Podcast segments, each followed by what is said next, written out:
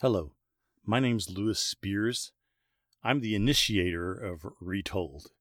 This is a great podcast area and subject matter where we're going to let real people tell real stories about the real experiences that they've had. I hope you'll continue to tune in and look for future episodes as individuals talk about their books. They talk about ridiculous experiences they've had in person. They talk about being professional athletes or TV personalities or just ordinary people that have had extraordinary things happen. We're looking forward to talking to each of them and letting you hear their stories. But today, I wanted to have this initial podcast and share with you one of the unique stories that God has allowed me to have as a civilian of the United States. Some time back, I had the opportunity to go to a Peter Lowe conference here in Phoenix. During that time, I got a chance to listen to Margaret Thatcher in person at the conference. I got a chance to listen to Colin Powell. As Colin Powell, the general of the military, was telling his experiences with our soldiers, especially as he was telling the stories about our push toward Baghdad and what the political view of that would be around the world and in our own country, he began to talk about how his whole career as a military person kind of came to a screeching halt and had to pivot and make a shift. One of those happened when he was with President Reagan. They were having a meeting with the Premier of Russia, Mikhail Gorbachev. And as they were meeting in a conference room, Gorbachev looked across the table at Colin Powell and said, you no longer have an enemy in me. Most of my life had been framed around a Cold War, and most of Colin Powell's military life had been framed around the idea of competing with Russia in this Cold War, keeping our military prowess, keeping our technology, keeping our strategies ahead of them, trying to bankrupt them in other areas of their country so they would overspend and they would finally just give in. Now, Gorbachev is saying, You no longer have an enemy in me. This opened the doors for many people to begin to have experiences and businesses with Russia. One of those people happened to be my brother in law, Paul Tatum. It was an interesting time. Paul visited Russia with one of the governors of Oklahoma and realized that this was an entrepreneur's heaven, that they didn't really understand that much about freedom, free finances, processes of, of being capitalist and making gains legally. And it was a brand new world in Russia. And so Paul put together a partnership. He built a building there, Radisson Slavianskaya, and he had a 24 hour business center called Americom on one of the stories there of the hotel. And it was a, it was just a booming business.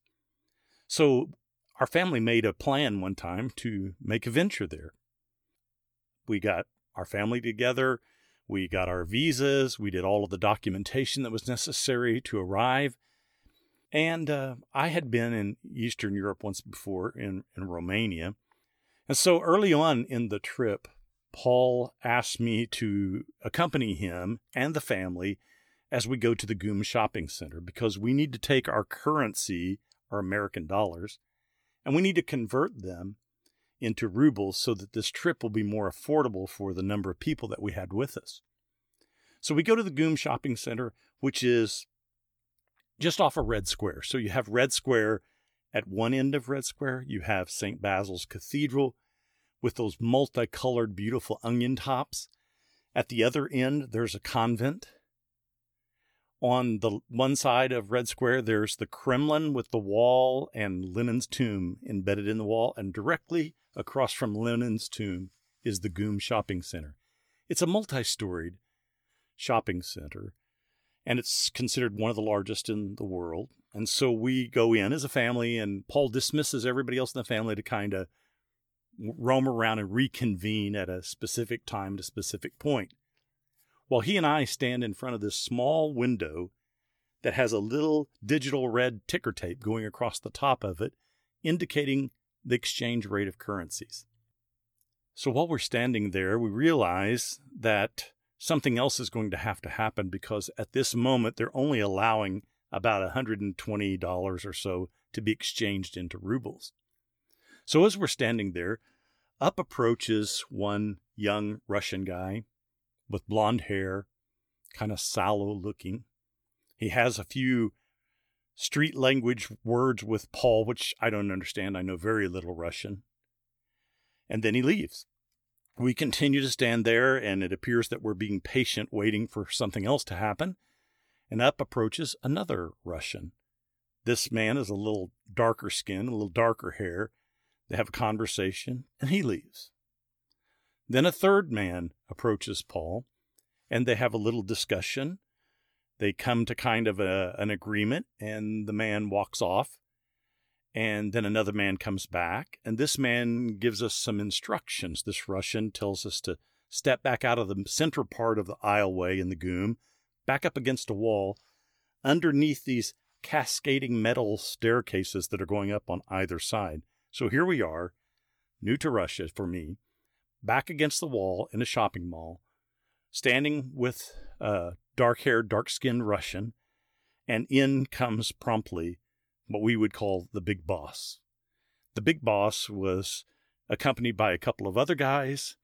They met us under the stairwell, and we had kind of a lengthy conversation, and you could tell there was an agreement about what was about to happen. So after uh, they agreed, uh, two men step out in front, and kind of like the geese formation flying from the southern United States back to Canada, they make a kind of a V formation. And there's one lead guy, two other guys, the big boss and Paul, and then myself and others behind us, about seven of us or so, as we make our way out the GUM toward St. Basil's Cathedral. When we exit the doorway, we turn left, we go down to the end of the building on the street, and we turn left again up an alleyway. It's getting a little suspicious at this point. Halfway down the alley is a little European car, maybe a Trabant, and it has all four doors open. And there's a gentleman standing there, and he is making everybody that's passing by, either on foot or on bicycle or whatever, make a wide circle away from the car, making room for us. As we approach the car, they have me get in on the driver's side in the front. The guy that's been accompanying me, he gets in the passenger side, and my brother in law, Paul, and the big boss get in the back seat, while a couple others remain on the sidewalk watching what happens. We roll the windows down slightly, about five or six inches, maybe a little more. And in just a matter of seconds, there begins to be this cascading of individuals just walking by. One was a little lady pushing a cart. She has a plastic bag with something in it. She shoves it in the window next to me. Along comes a guy on a bicycle. He has a little bag. He pushes it in the window next to Paul. Along comes another person and walking and has a briefcase, opens it up, pushes the bag inside with us. And so, what we realize we're dealing with here is the timing that had taken place from the beginning of the conversation in the mall till now was the Chechnyan mafia, mafia on the black market collecting the rubles that it would take in order for us to exchange about $10,000 of hard currency in American money. We sat there for the next 45 minutes or so, counting out a million and a half rubles. I'm a little uncomfortable because the guy next to me, I have no idea what he has in his backpack or in his pocket if this is going to be a crisis of time, that once we hand over the currency, they're going to grab both currencies and do something with us or what. Paul seems rather comfortable and rather confident as he speaks his street Russian. And we continue. And then at a moment, we, we agree that the, the amount of money is what was determined ahead of time. We exit the car and we're on our way and we reunite with our families. You see, Russia became this unique thing to me in that I had in my mind this idea that there were going to be lots of uh, frumpy old ladies in worn out clothes, that there were going to be ragged vehicles, that it was going to be bitterly cold. We were there probably in late August, early September, and the weather was beautiful. It was like in the 80s. Moscow was a thriving, bumping city with lots of activity.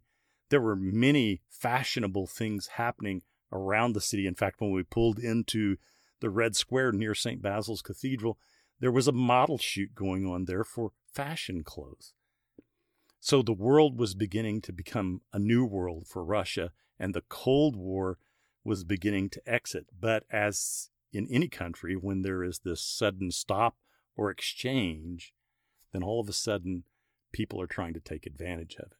Thus, the mafia, thus, organized crime, thus, wealthier people become wealthy and poor become poor.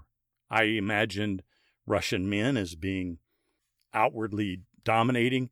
The truth is that a lot of them were alcoholics, a lot of them were smokers, and a lot of them had much depression in their eyes and in their demeanor. And there was just a lot of angst toward really everyone. So, my experience is that I have some great stories to tell you about Russia, about what happened with my brother in law in his business venture, what happened in other parts of the country that are so unique, and why this is such a beautiful place with beautiful people who have been suppressed for such a long period of time. I always viewed Russia as an enemy. And in a case today, they might actually still be a pretty strong enemy toward us. But I want you to know there's something really unique about Russia. Inside Moscow, the metro, the subway, moves about 8.5 million people a day. And the people are hurrying back and forth with little regard for each other. There isn't a lot of camaraderie or interaction. And there are very few children. You might have a high rise of buildings, 9, 10, 11 stories tall of apartments, and there might be a playground at the bottom of it that's about the size of a townhouse backyard. It's just not very big at all. And it's indicating that most people are not in the city to raise families. But you go outside of the city to some of the villages, and they adore children and they love where they live and they they plant small gardens. And they try to harvest their own crops. They live with, with joy and admiration of family and closeness and proximity. And I found that I related a lot better to the people that were outside the city rather than those who were living in Moscow. I have many more stories to tell you about my experiences in Russia and some of the unique places that I saw. How it went from being such an affluent, strong, dominant nation to being on the cusp of being run by anybody and how it recovered and how even today it is dominated by people who are kind of ill willed toward the United States. The Cold War has kind of resuscitated itself today in the form of cyber attacks coming from within Russia. So we have a new kind of thing to look at.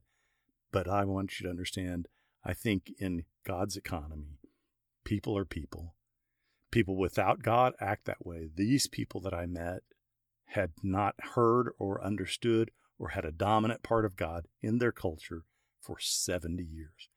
Now, as it was open, not only was economy, not only was crime coming, but along was coming an open word about God and who He is and what He might do in their lives.